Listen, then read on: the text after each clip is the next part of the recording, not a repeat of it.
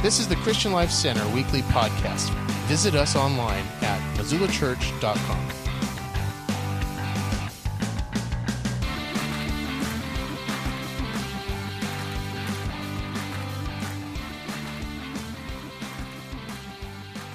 Well, good morning. We want to talk to you this morning. We've been talking a series in the book of Romans, walking through Romans. And, and uh, as I think about this, I am just, I'm so grateful for the opportunity to share God's word. It is so humbling that God has called me to do that, and you have given me the platform uh, to show up today to allow me to speak to, speak into your life because this is an amazing book. Um, the book of Romans. And really, it was written in the midst of chaos, and it was written to help bring clarity in the midst of chaos. And honestly, that's where we are right now in our world. There's a chaotic world, and for us who, who, who know God, we need that clarity in our lives. And so, uh, this is week five in our series that we've been talking about it. And every week, I've given you an I am statement. So, like week one, we said, I am unashamed of the gospel. Uh, week two, we said, I am done with excuses. Week three, we said, I am living by faith. Uh, and last week, we talked about, I am being made, I am made righteous. And so now we're on week five, and I have the next I am statement for you here in week five. Here we go. It's going to be amazing. Are you ready for this? I am suffering for a purpose. Come on. Oh, man, just sign me up for that, right? I came to church today to talk about suffering. Come on, I thought church was supposed to be fun and everyone danced and just around and we smiled at one another. What are we talking about suffering, Pastor? I'm already suffering enough. I don't want to suffer anymore. And yet, we're going to talk today about I am suffering for a purpose. Uh, and I know that's not the most exciting topic. It's not like the other four. You don't say, oh, yay, this gives me all goosebumps. But the reality is this I love the guy who wrote um, Romans is a guy named Paul, and I love Paul's honesty. I love how he writes with such honesty in this book where he just, I mean, he just tells us like it is. If you want to follow Christ, here you go. I'm going to give you, you want to live in a chaotic world and you want clarity in a chaotic world? Well, let me just give it to you. So we're talking here, we're going to go to Romans chapter 5, verse 3 today, and this is what it says starting at verse 3. And it said, uh, not, only so, not only so, but we glory, also glory. Another word we could use there is, is rejoice. Another way it says is we not only so, but we also rejoice in our suffering. That's crazy. Because we know that suffering produces perseverance. So, so let's get this. Paul's like, he's only a few words into this chapter. Like we're in chapter 5, verse 3. So we're just like barely into it. And he's like, okay, here's this. Oh, then, by the way, we want you to rejoice in your suffering. And I'm like, uh, I don't know if I like that. Like, I want to, I don't, where's Pastor, where's Brenton at? This thing seems a little hot. I don't know if it was in the, in the sound booth, but if we could adjust it, I'd appreciate it. But, um, like, we talk about rejoicing, and, um, and, and he's saying, rejoice in our sufferings. And I'm like, I don't know, how do we rejoice in our suffering? Hear me, church. I want you to read the Bible slowly. Like he didn't say, I rejoice because I'm suffering. Like he says, I rejoice when I'm suffering. Not because I'm suffering, I rejoice when. it. So the good news for you is this is I don't sometimes we live Christian faith and we think if you're going to be a Christian, you just have to live a very depressing life. Like you just got to have a frown on your face and you just got to go look, it's a hard life, right? And I just suffer for Jesus. Hallelujah. I want that for my life. Please sign me up for suffering. So if I say yes to Jesus, I should just have my shoulders over, walk around like, woe is me, right? Eeyore. How many know that's not what he said? He didn't say, I rejoice because I'm suffering. I rejoice when I'm suffering. So, in other words, I can rejoice in the middle of it, like when I have times of suffering, not all the time. In fact, I've been given, sometimes throughout this series, I've been giving you like some memes and different things like that. And, uh, and, and I came across this one because this reminds me of a lot of you guys. You look like this guy right here, like, like what? And you're like, this is my rejoicing face, right? Some of you were like, are you ever happy? Yeah, man, I'm rejoicing right now. I'm like, man, you don't really look like it, right? And yet, in the midst of it, that we walk through life and we do all these things, and it's always, it's, it really is like that. It's like God, it's like Paul's telling us to rejoice when things aren't going good. And I don't know about you, but you don't always want to put a smile on your face when that happens. And so he's telling us to rejoice when to rejoice in all things. And I've rejoiced about a lot of things in my life, right? Like I rejoice on my wedding day, and mainly because I knew that I had her at that point, like it was no turning back whatsoever. Like she was mine, all mine, and she couldn't be turned back. I rejoiced uh, when my two kids, the birth of my two kids, again, mainly because I knew I now had a retirement plan that I can live with them, right, when I get old.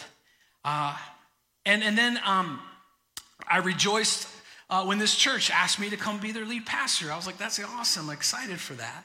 But then what I have not done is I've not rejoiced in the hardest moments of my life.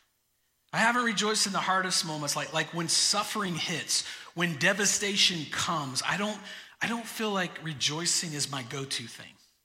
Like, I'm thinking when I'm having a hard time, I don't like, hey, let's throw a party for my hard time. I just don't feel that way. But today I want you to understand that there is a purpose in the things that we face. There's absolutely a pur- purpose in the things that we face. So Paul, Paul goes on, he writes, right? He says in verse three, like suffering, because we know that suffering produces perseverance. Then he goes on in verse four, perse- and perseverance, perseverance, character, and character, hope.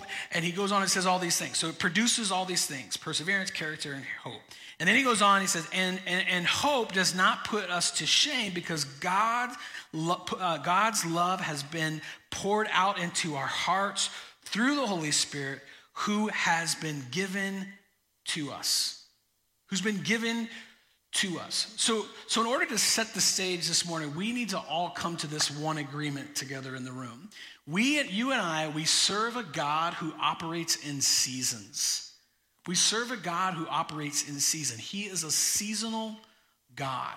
Like we have four seasons for weather, right? Unless you're like me, I grew up in Florida. We had like two, maybe one and a half seasons. But but here we have four seasons, like, right? Winter, spring, summer, fall. And God operates like that. He operates in these seasons in our life. And if you don't believe that, then look at Ecclesiastes 3:1 where it says for everything for everything there is a season. There's a season and a time for every matter under heaven. Now notice he used the word, he uses the word every. And I began to look like that, like every. What is that? How does every translate in this scripture? And you know how it translates? It actually translates every. Every season. You can't change it. Every season that you go through, every season, there's a season for everything. And I love the word for every matter that you go through, which means there will be times in your life where you will go through seasons of suffering. And I know that's different for all of us. All of us have different seasons that we walk through and different reasons and all those types of things. And I know we don't like to hear that we're going to have seasons of suffering. Like we we like the happy, joyful, uplifting parts of the Bible. We love those nice feel-good talks on a Sunday morning. But let me encourage you, we have to take it all. Like, we can't just pick and choose what we like. We can't pick and choose what applies to our life. We have to take it all and say, you know what? It all applies to our life. So, so we're going to go through seasons of suffering. And, and we all know how seasons work, right? If you don't like a season, then you just look forward to the next one, right? Like, if you don't like summer, then you wait for fall. If you don't like winter, you wait for summer or you move to Arizona for four months, right? Like, I'm a huge college football fan. I love, I mean, I just live for college football. It's like one of my favorite things. So, literally from February to August, I'm live in depression. Like, I'm just totally depressed. I mean, like, when it's over, when football, college football season's over, I, like, what do I, I, I, I mourn. And I look at my wife, I'm like, what do I do now? Like, what do I do with my life? It's over. Here's the problem when I'm in a current season, longing for another season, I call that destination thinking. Destination thinking. And when we get into destination thinking, we start saying things like, when I get there, or um, when, I, when I get that thing, or when I get that money, or when I get that spouse, or that family, or when I'm able to retire, or when I get older, then I will, and then we fill in the blanks. And that's called destination thinking. And the destination thinking begins to get in because we don't like our current season. We don't like the way things are, so, so we long for another season. Can I challenge you with something today? When you get so fixed on the destination, you miss what God is doing in your current season. You miss what God has wanted to say to you in your current situation. You miss what God is saying, what God is doing, what God is trying to show you presently, right now, where you are.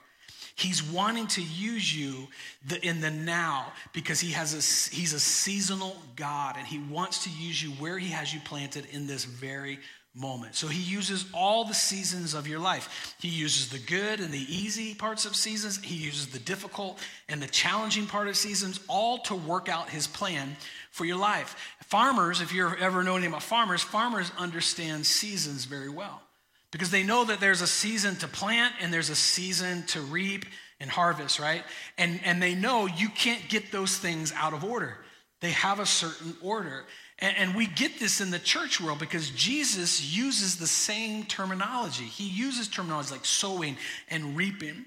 But we forget in a very, very important part of the process. There's a sowing season, there is a reaping season, but you know what? There's also a growing season. A growing season. And that's when that seed that gets planted in the ground begins to do what that seed was made to do. And what is that? Well, that seed in the ground, that's where it begins to develop. That's where it begins to grow. That's where it begins to take shape to be the product that it would eventually that we get to harvest and that it was meant to become. And here's the problem. We in the church, we like the sowing and the reaping because we can have a part in that. We can have a part in what the sowing and the reaping part, but we don't like the growing season because that's all God. Like the growing season is not us. The growing season is where God's in control and He's shaping and He's making us what He wants us to be. And so, so we don't want to focus on that because that's God's shaping and that's God's making. That's Him growing us. And I just believe we can't take what we want and what we don't want. Because I believe God is in the sowing and God is in the reaping, but how many know He's also in the growing business as well? And God will use those seasons. He will use seasons that you walk through, whether it be suffering, good times, bad times, to grow you. But here's the question what could, what could God possibly want to do in a season of suffering? Like, it makes totally, total logical sense to me, right? Like, if I'm suffering, if I'm going through a bad time, wouldn't it make logical sense? Well, that must be when God is absent in my life. Like when I'm going through a difficult time, that must mean that God is mad at me. That's logical. Or maybe if I'm going through a rough time, maybe that means, you know, sounds pretty cruel. Or maybe it sounds, you know, hard hearted or spiteful. And I want to say to you, no, it's not. Absolutely. He uses it all. In fact, the Bible says that He works everything for His good. No matter what you walk through, He takes every season of your life and He adds meaning and He adds purpose to it. And so, to order to understand the, the purpose behind it, we have to go backwards. Where, where Paul is writing in, in chapter 5, you have to go back to the very beginning to chapter 1, right? And, and it starts this way, it'll be on the screen. It says, therefore. Now, first, you got to stop for a minute and go, well, what is there for? What, what is it? What is there for? Like, what is it? And you have to understand that you have to look all the way back to Romans chapter 3 and 4, where do you get the therefore, because that's where Paul told us about to live by faith. He told us that I'm justified by faith. I'm in right standing with God. He's told us all those things in the earlier chapters. And now he's at that therefore moment. And so he says, therefore, since we have been justified through faith, we have peace with God through our Lord Jesus Christ. He goes on and says, though, uh, though through him we have gained access by faith into this grace in which we now stand. And we boast, I'm gonna love it, in the hope of the glory of God. So Paul is saying, because I'm in right standing with God, because he's made me righteous and we, we, we believe in him, because, because I've now got this relationship with God, I've got hope. And he's, he has hope on both sides, on the front and on the back side. Like it starts with hope, this hope that, hey, I've said I believe in God, and because I believe in God, I'm gonna get to spend eternity with God. God's promised me this eternity, and so it, it's good. I've got this hope, I'm gonna be with Him forever. But then he goes to say, because of all these things, because I have faith, because I believe in God, because He's made me righteous, I can also rejoice when I'm suffering. When I'm going through a bad thing. I can have hope in the midst of a bad day. I can have hope in the midst of a bad time. And not because of, not because of suffering, but in the middle of suffering, when you're actually walking through it. Let me give you a simple reminder this morning to be on the screen. Here's what I believe salvation is instant. Like the minute you say, I believe in God, boom, it's instant. But then there's this thing called sanctification, and sanctification is a process. So the moment you and I say, Hey, God, I believe in you, I want to live for you, bam, you are saved. But then there's this next thing that we have to work out called sanctification, which is kind of like I'm probably the only one in here that has this, but it's kind of like imagine trying to get all the rough edges off of yourself. And I know all you are perfect, but I have some pretty rough edges. And that's what sanctification it's this process of like making you and I become having you and I become holy, making us more like Jesus. And we have to work that out. It's a process of working to get closer to God. And working to get close in God involves some practical things like it's going to involve making right choices. Get becoming like Christ, getting closer to God is going to involve worship. It's going to involve prayer. It's going to involve maybe getting into God's word. It's going to involve coming to church. Wow, what a concept. It's going to involve coming to church. It's going to involve like getting around like-minded people. But here's the hard part, but yet it's so true. It'll be on the screen. Part of sanctification process involves seasons of suffering. Like sanctifying you getting you to a place where you want to follow God and you want to live is going to involve seasons of suffering. It's actually part of how you and I become like Jesus. It's not a popular message, but it's a true message. Like we love the mountaintop experiences, right? We love the mountaintop because when you're on the mountain, you see clearer. Like if you've ever climbed or hiked up to a mountain, like you're like, we, we've achieved something. You feel like you've achieved something when you're on the mountaintop. Like, like it's, um, it's prettier. Everything looks prettier from the mountaintop. It's usually more peaceful on the mountaintop. However, in the seasons that God didn't cause but allow, these seasons of suffering, these valley experiences, you're going to have them in order to get there. And I want to go back and say this seasons of suffering, this is a theology talk for you. God allows them, He does not cause them. He does not cause those things. I want you to think of it this way if God caused you to have cancer and gave it to you, why would he why would you pray for him to take it away? Like it doesn't make sense. Because if God if God gave it to you, then obviously he wanted you to have it.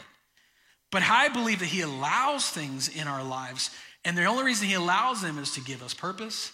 He allows them for his glory he allows them for, for, for you and I to work some things out so that we grow closer to Him. I want to give you a quick sidebar this morning because I believe uh, this is important for us as we talk about suffering, we talk about the church. And, but, but I just want to, as your pastor, I want to come and say, listen, I, I believe God heals in four ways. Let's talk about this for just one second. God heals in four ways. Some of you need to know this because you walk through part of our suffering sometimes is physical. And, and I just believe God heals in four ways. Number one, he, he heals instantly right? Like you see it throughout the Bible. The blind, they're blind, they see. They're deaf, they hear. They're, they're lame and they walk. And we at Christian Life Center, as a, as a church, we always pray and always believe that God can do the miraculous instantly. And that's what we want. But there's also another side of healing. I think he also heals gradually. He hears gradually. And Jesus, you see this, Jesus made the first ever mud mask, all right? where he spit on the mud, he put it on the guy's eyes, and then he says, And what do you see? And the guy's like, Oh, I see this blurry, looks like trees walking around. You're like, okay, uh, let's let's go further. And the next thing, well, now what do you see? Oh, I see people. How, sometimes healing in your life is gradual. Let me give you the third one. I think God heals medically. Come on, you don't like we don't like. I get nervous when somebody walks out to me and they got a bone sticking out of their arm and they're like, hey, you know, I'm like, man, that looks bad. I'm like, yeah, it's, you know, but I'm not going to go to the doctor. I'm going to go to the hospital because I'm, I'm just good. I mean, if God wants to heal me, you know, he'll heal me. I'm like, what? Please go to the hospital. Like, like they have a treatment for that?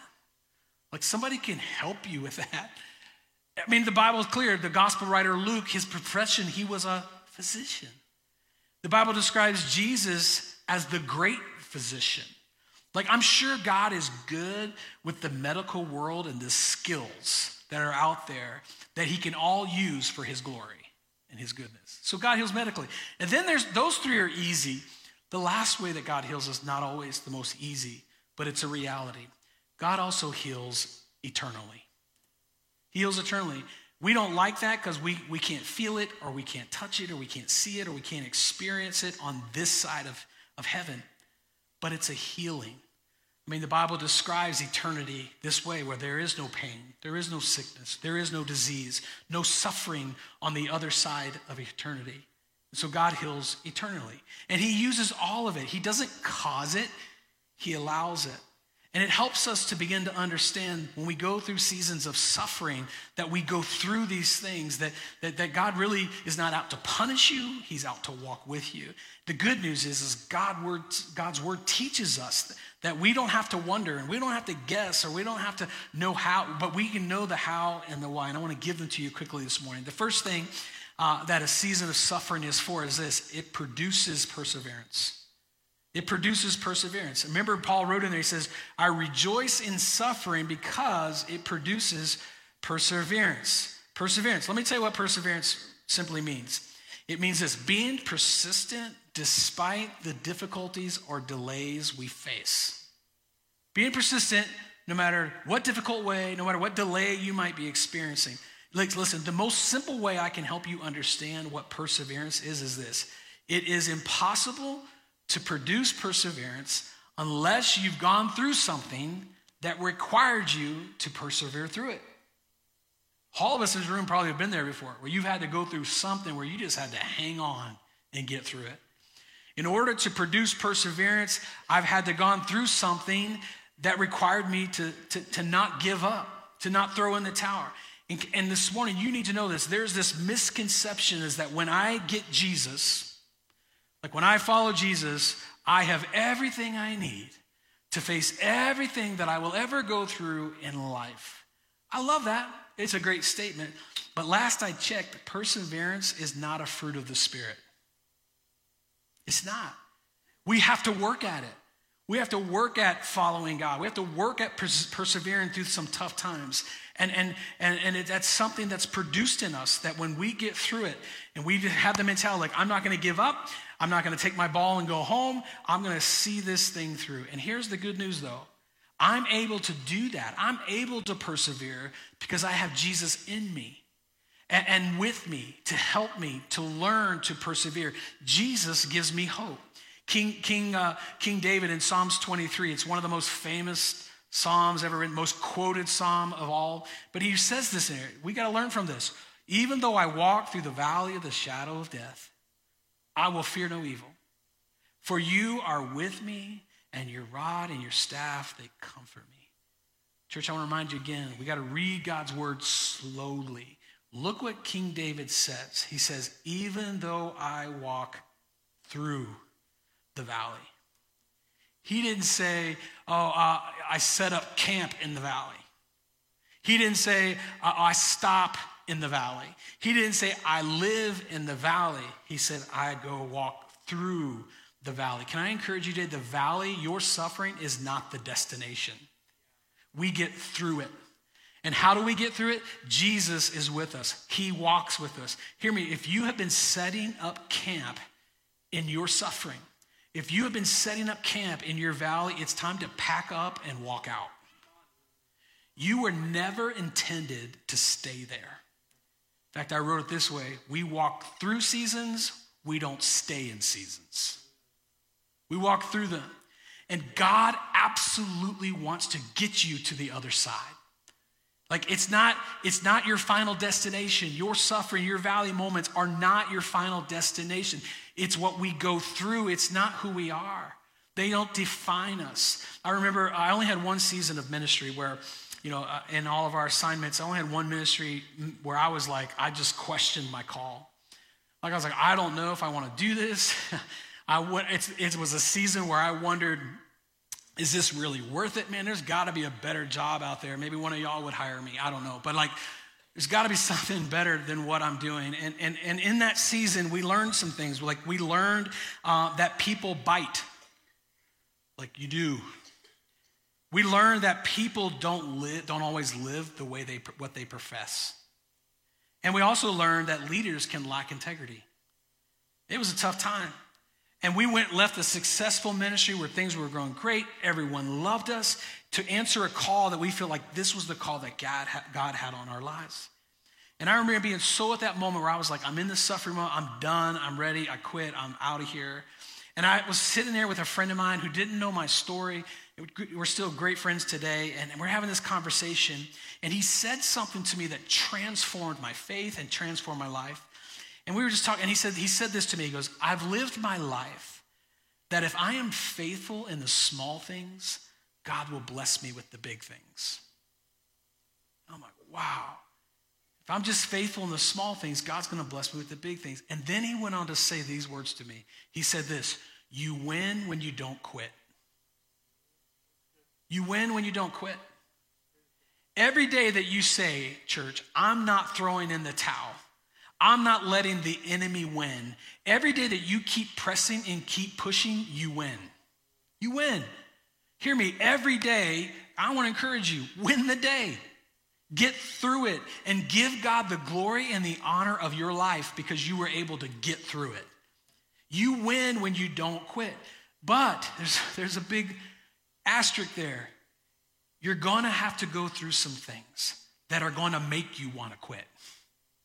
You're going to have to go through things that are going to make that are going to be difficult and they're going to make you want to quit. You win when you don't quit. Henry Cloud, he's a Christian psychologist, and, and he told uh, a story that in the early 90s, scientists uh, wanted to grow trees in, in the perfect environment. Wanted to be the perfect trees, perfect environment. And so in California, they, they decided, like, here, what we're going to do, we're going to we're going to create this biosphere. And we're going to plant these trees and we're going to grow these trees. But what they found happen is, is that as they grew these trees, right before the tree would fully mature, it would just topple over. And they would, they would try again, and, and, and before it would fully mature, the, the tree would fall over again. And, and this kept happening, kept happening, kept happening. And, and they couldn't understand, like, why, why is this happening when we have, like, we have the perfect conditions. Like, we have the perfect soil, we have the best light, we're giving them the best care, and yet it's just not being successful. They ended up discovering two things. Two things that the biosphere lacked. And those two things were wind and stress. Wind and stress. Why? Because the wind produces stress the tree needs to grow the roots in order to stand firm on its own during tough times. We need the wind and the stress in our lives. We need the suffering so that we become stronger in who God's. The problem is that we've camped there too long. And we live in a culture that, that wants the easy way, right? Like, just give me the easiest way to do things, and that's what I want. Parents, listen, we, we are guilty of this, and I know this is not going to be popular, but we're so guilty of, like, well, I don't want to make my kids suffer. You know, it's, Johnny's perfect. I, I, I, I don't want my kids uh, to struggle. And, like, you just want to look and say, listen, Timmy, you didn't get a ribbon because you were eight minutes behind the slowest guy. We don't give ribbons for that, all right? And, and I'm not trying to be mean spirited, but, but we want to build it up in our kids to say, okay, I'm in the valley. I suffered. I didn't get. But you know what I'm going to do? I'm going to create some perseverance and I'm going to work so that I can get a trophy next time, right? We got to understand that that's what suffering it builds in us and it motivates us to bigger and better things that God has for us. So I'm gonna, going to produce some perseverance. Suffering is going to produce some perseverance. The second thing is this uh, um, that Paul tells us suffering also develops my character. Suffering develops my character. Another misconception is that when we choose to follow Jesus, I'm instantly just like him. So as soon as you say, say Jesus, I'm going to follow, you're like, oh, oh, I'm holy like him. I've got everything together, like Jesus is my homeboy, right? And we're one on one, and you know that's what we. That's a misconception. No, no, you're not like Jesus. I, I'm not like Jesus. Yes, salvation is instant, but the sanctification part is like me working to become like Jesus. That's why we use the term called character development. right? One of the definitions of sanctification that I like, of the many de- definitions, is this sanctification is the process of becoming more like Christ by purifying our hearts and our minds through repentance, prayer, and spiritual practice. Like we don't instantly become like Jesus. We got to work at it, which means, right? Let me give you some practicals for you in the room, which means you should have a personal devotional life. You should be at church. Uh, you should go to prayer or grow you, those types of things that make you better. How about this one? Maybe we should try reading the Bible. Or, or maybe find someone to disciple you that can walk alongside you and mentor you.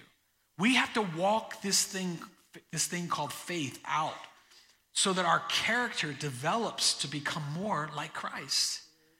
And so I think in many ways, and if you're taking notes, you can just simply write this down. I think in many ways we develop character in our lives by, by living faith over feelings. You live faith over feelings, right? And we live in a day, you and I live in a day who wants to tell you that your feelings are the most important thing. Right? Hey, you ever heard this before? If it feels good, do it. Um, how many of you probably heard this more than once just this week alone where someone says, Did that hurt your feelings? Like, if it feels right, it must be right. This one is the big one in 2024, 20, where, you know, in our current day is how about this one? You do you. We love to say that, hey man, just you do you. Listen, how many know all those things are lies? They're not true. Your feelings will fail you. Faith does not fail you. Feelings are going to fail you. Hear me, I, am not discrediting feelings. They're very important. They're very important in life. You need them. Like, for example, like if, if we were going camping together, which would probably be the most horrible illustration because without an RV or a cabin, we ain't going camping, all right? Nothing about outside sleeping sounds enjoyable to me, all right? But if we're camping and a 600 pound bear was like coming at us, I hope your feelings kicks in so you can run, all right? And I know you Montana people are like, well, Pastor, you can't outrun a bear, right? And I'm like, I know that right? But, and you all know the truth. I just need to outrun one of my camping companions. I don't need to, right? That's all I need to do. Like, like I hope the feeling of confidence kicks in so that I can outrun faster than you, right? That's all I need. But can I encourage you this morning? Your feelings are a great co pilot, they just can't drive the car. They're a great co pilot, but they just can't drive the car. You got to let faith drive the car. You got to let faith be the GPS to get you to your destination. Like, like you got to say, God, I trust you on this. God, I believe you. I may not have seen it yet, but I believe you. Maybe, God, you haven't come through for me yet, but I know you will. So I'm going to allow you to lead me to the destination that you have for my life and not my feelings. That's why Hebrews 11, 1 tells us, right? Your faith, now faith is confidence in what we hope and the assurance about what we do not see. How many know if you can touch it, see it, smell it, it doesn't require much faith? It's right there in front of you. But every day, as followers of Jesus, you and I, we have got to be depositing faith in our bank account. Like depositing it. Like I haven't seen it yet, God, but I believe it. Deposit. Like I haven't felt it yet, I haven't seen you come through, but God, I'm going to believe that you're going to see it through, and I'm going to deposit that into my bank account. And let me tell you why. Because it builds an amazing savings account. Because hear me, because when you get through that season of suffering, you ready for the good news? There's probably going to be another one along the way. I know. You want to leave. It's okay. Hang in there. Like, eventually there's going to be another one. And you know what? When that next season comes, guess what you're going to have to do? You're going to have to withdraw something. You're going to have to make a withdrawal. And if you have not been depositing faith, building character, we will be bankrupt in our next suffering season. Then you know what's going to happen? Because you haven't built up faith and you haven't built up belief, you know what's going to happen in your next season of suffering? You're going to start trusting your feelings over faith. Feelings will misguide you. Your faith is going to lead you. It's going to lead you. Like your feelings are going to begin to say something. And this applies to some of you in the room today like you're gonna your feelings are gonna start to make that narrative that says well god's not good You're to start to say, well, God doesn't love me. Or here's the heartbreaking one God's not real. Or we're to say, God's against me, or God wants me to suffer. Listen, faith says no. Faith only has one sentence. You know what faith says? God is for you. God is absolutely for you. God is all. Uh, here's how, let me tell you, you're asking me, well, how do I deposit faith into my life? How do I deposit? I'm going to give it to you real easy. How, what if we try to just simply speak God's word over our life every day? Simple things. Like, what if you just woke up one day and just said, you know, Jeremiah 29 11, for I know the plans I have for you, declares the Lord. Plans to prosper you, not to harm you, plans to give you a hope and a future. You know what that is? Just a deposit. Like, what if you got up and said, you know, just quoted Romans 8:31 over your life? What, what then shall we say in response to these things? If God is for us, who can be against us? It is just a deposit that just says, God is for me. Like, what if we, what if we quoted like John, Joshua 1 9, have I not commanded you, be strong and courageous? Do not be afraid. Do not be discouraged, for the Lord your God will be with you wherever you go. It's just a deposit. Boom, God is with me. Lastly, what if we just said like 1 John 4 4, the one who is in you is greater than the one who is in the world. It's just a deposit. That's all you're doing. And all those deposits that you and I can withdraw on that says, I know that my God is for me. I know my God is good. And I'm building my character and my faith so that I can trust Him and not rely on my feelings. I'm trusting on what God says uh, He will do. I'm trusting what God says who He is. And I'm trusting who God says I am. And why is this important, church? Why is this important? Well, let me give it to you. Philippians 3:10. It's important that I may know him in the power of his resurrection, and I may share his sufferings, uh, becoming like him in his death. Now, we're like a few weeks from Easter. Bring a friend. You want to be here? But we like that resurrection part, don't we? Come on, man. I, I, I, may know him in the power of resurrection. That gets us shouting and excited, like, yeah, Jesus conquered death. He's alive. I want that. Like, I want that good part. But then he goes on, he says, oh, and then also may I may share in his suffering. He's like, oh, whoa, whoa, no, take that out. Let's just take the first part. I don't want to talk about the suffering part. Like, let's just remove that. Hear me, church. If you don't know this, can I tell you, Jesus suffered. He suffered. He suffered for you. He suffered for me.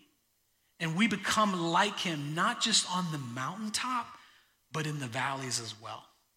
Like there's an old Christian song that has this one line in it that I just love it. And it simply says this The valley fills first. The valley fills first. It's the valley, right? Those point, and when, when it feels first, the, when we persevere and we build character, it rises us to the mountaintop. The valley feels first. We got to go through it so that we can get to the top and enjoy it and understand it and have purpose in the midst of it. Let me give you the last one. Suffering produces uh, some perseverance. Uh, it, it, it develops my character, but I love this one. Suffering increases hope. It increases hope. Now, notice I didn't say it gives you hope, I said it increases hope. At the start of Romans chapter 5, Paul already had hope, right? He had a hope all from the first four, first four chapters. He had hope that he was going to get to spend eternity with God because of faith and because of believing in God. He had hope that he was going to get to spend eternity. But this is a different kind of hope that he's bookending this about. It's a different hope he's talking about. Now he's talking about to, a hope to know that God is for me. And the, I can rejoice in my suffering. I can rejoice in what I'm walking through because I have hope that even in the midst of it, God is for me. A hope that God is going to do exactly what he said he would do. One of many definitions of hope that I like is simply this hope it's the confident expectation that God will do all that He promised. It's an expectation. I say this all the time in our church, but I believe that expectation is the platform for miracles. Where is your expectation level today? Like, do you have a high expectation? God, I expect you to come through for me. God, I expect you to speak to me. I expect you to walk with me. I expect you to provide for me. And I'm just saying to you, I believe if you have a low expectation, that's probably what all you're going to get. But if you can raise the expectation, even though you haven't seen it yet, even though it hasn't come through, but I'm going to have an expectation that my God is good. And if you go to that, I believe that God will rise to that level of faith. I believe your hope will increase as you say, God, I have a high bar that I want you to do in my life, in my family's life, in my church, in my work, in my whatever it may be. And we got to hope that God has a purpose for me, that God has a plan, and that I may be in a season of suffering, but this is not my final destination. It's not where God has me landed. With God's help, I'm going to get through it and I'm going to get to the other side of His plan for my life. And what happens when you begin to have that mentality is your hope begins to increase inside of you. And hear me, if, if you hear nothing else today, church, I need you to get this. If you're taking notes, if you haven't taken notes, I want you to write this down, screenshot it, whatever it may be. But if you get nothing from it, I want you to get this. It'll be on the screen. I may not be able to control what caused the season of suffering but I can control how I respond in it. I can control how I respond in whatever it is that I'm walking through, whatever that I'm facing. Can't control it, but I absolutely can control how I respond to it, how it speaks to me. Remember, I, Paul said, I, I, I've learned to rejoice in suffering. How did he get there? How did he get to that place? You know how? Because he had some hope that God was good. And he had some hope that God was for him. He also had some faith built up because he had seen God come through for him over and over and over again. And some of you sit in this room today and you have that same testimony. You know, you know there's moments in your life where God has come through for you. And yet somehow we in our humanity, we begin to lose hope even in the midst of still knowing that God's come through for us before. We see it just go down and down and down. And Paul's saying, hey, you got to remember these things. And maybe one way to remember is like, I'm going to rejoice whatever I'm walking through because I know that God is good and that God is for me. I can have joy in the middle of this because I know God, who God is. And I'm going to stay close to Him. And as I stay close to Him, we will get through whatever it is we're going through.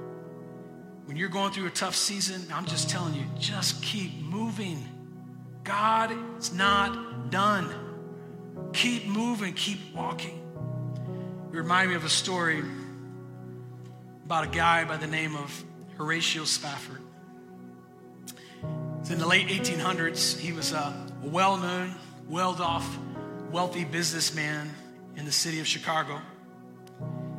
And he's at and life was doing great, life was going on great, and then at one moment, in one day, he lost his wealth, he lost everything he owned in what we know as the famous 1871 fire of Chicago.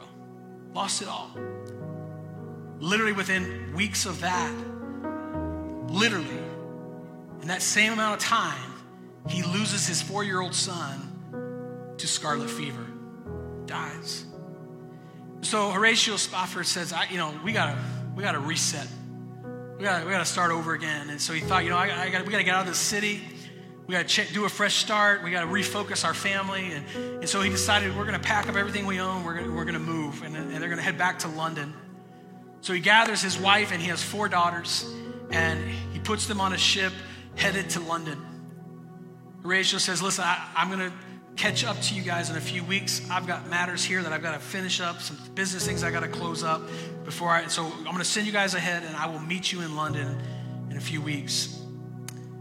On the way to London, the boat carrying, the ship carrying his wife and four daughters collided with another ship.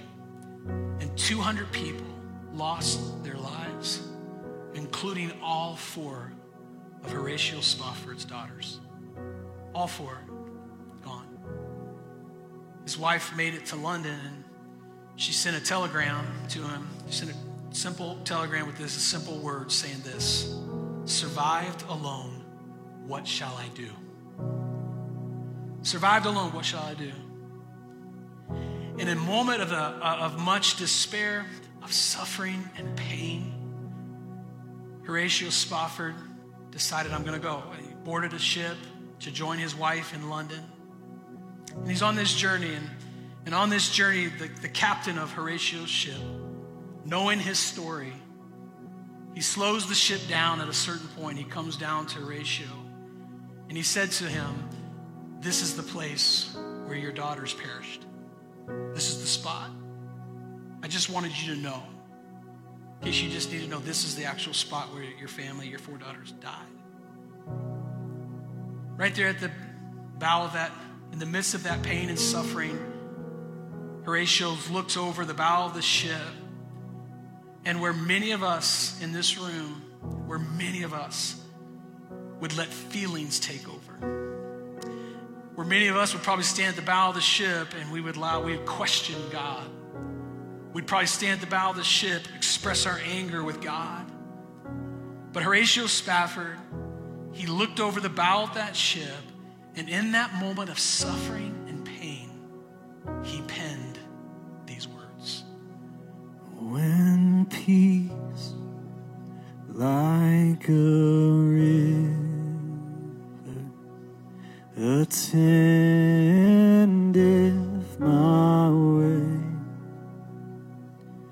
when sorrow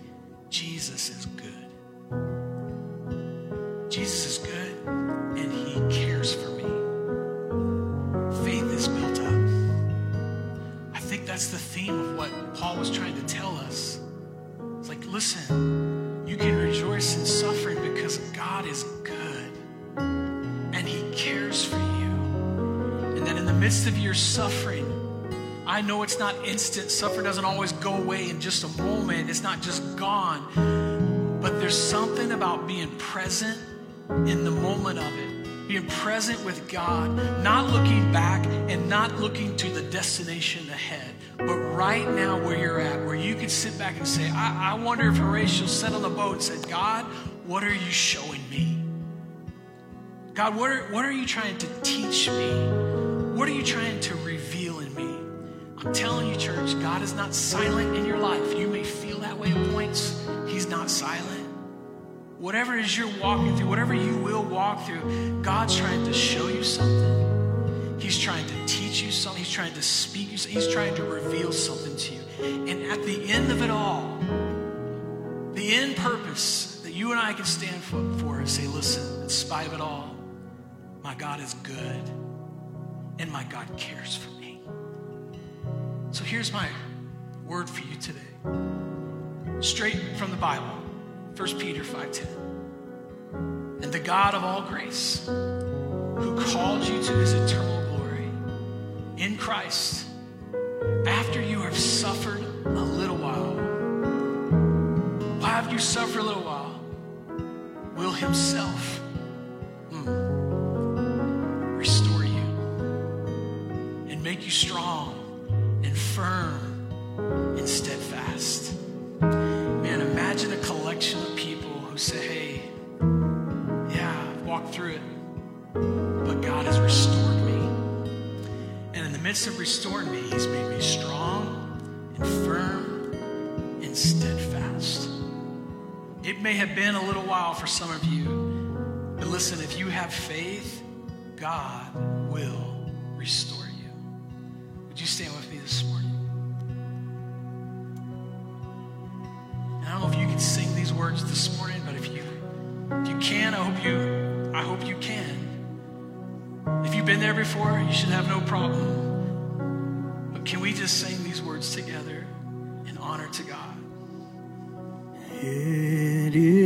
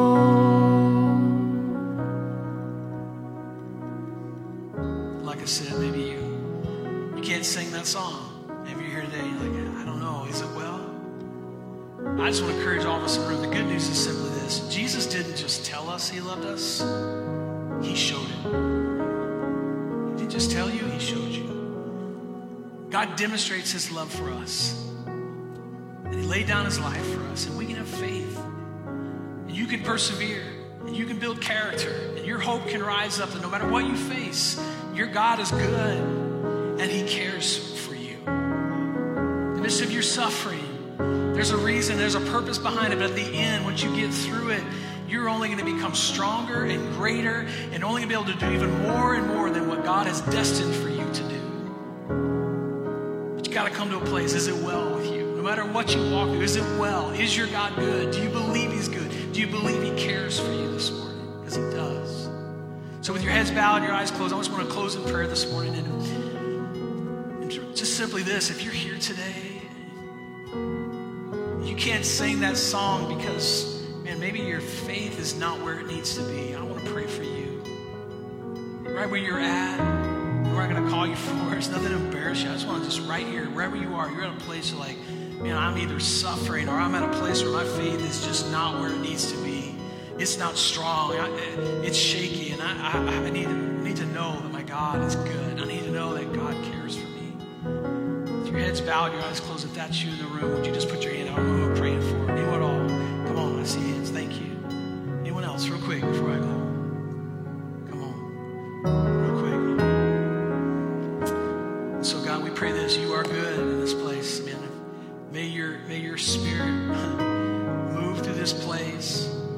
Remind every heart and every mind that you are a good God and that you care. Maybe there's people in the room who are not suffering, everything's going great. There will be a season. And maybe there are people in the room that are in a season right now, and they need to know that you're there to get us through it. Lord, let it give us hope, increase our hope, build our character, give us perseverance. That we're not a people who will quit, but we are a people walk through it. For those in the room today who raise their hand, maybe they're in a place to say, uh, maybe there's those in the room who just say, I need to have Christ in my life. Uh, Paul tells us, if we believe, we're saved. If you you're here today and you say, God, I believe in you, I need you, God wants to restore you. Now go live a life for Him. Work on the process. Those who may be in the room who are just walking through a season, season of suffering, and it's hard to sing it as well in the midst of this. Lord, I pray right now that they would sense your presence and they would know that you are good and that you care for us. So I pray that over your people today. May it be well. Lord, may it be on our lips as we go throughout this day and this week. And Lord, every time we face a difficult season, we can just say, It is well with my soul. It is well because my God cares for me and He's good. So, Lord, I pray blessings upon your people. Lord, may your face shine upon them. May you be with them and guard them. May we be not afraid to talk about the love of Jesus and be an example of how good you are. And so, Lord, I pray that upon your people today. God, may you keep us and watch over us. Continue to grow your church. Allow us to be a light to a community, to a lost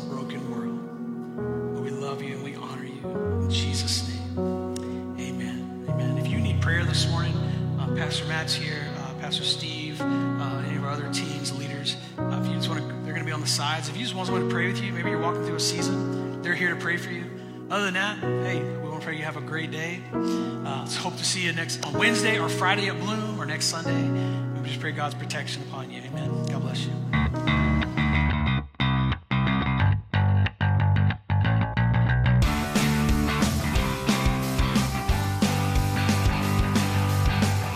This is the Christian Life Center weekly podcast.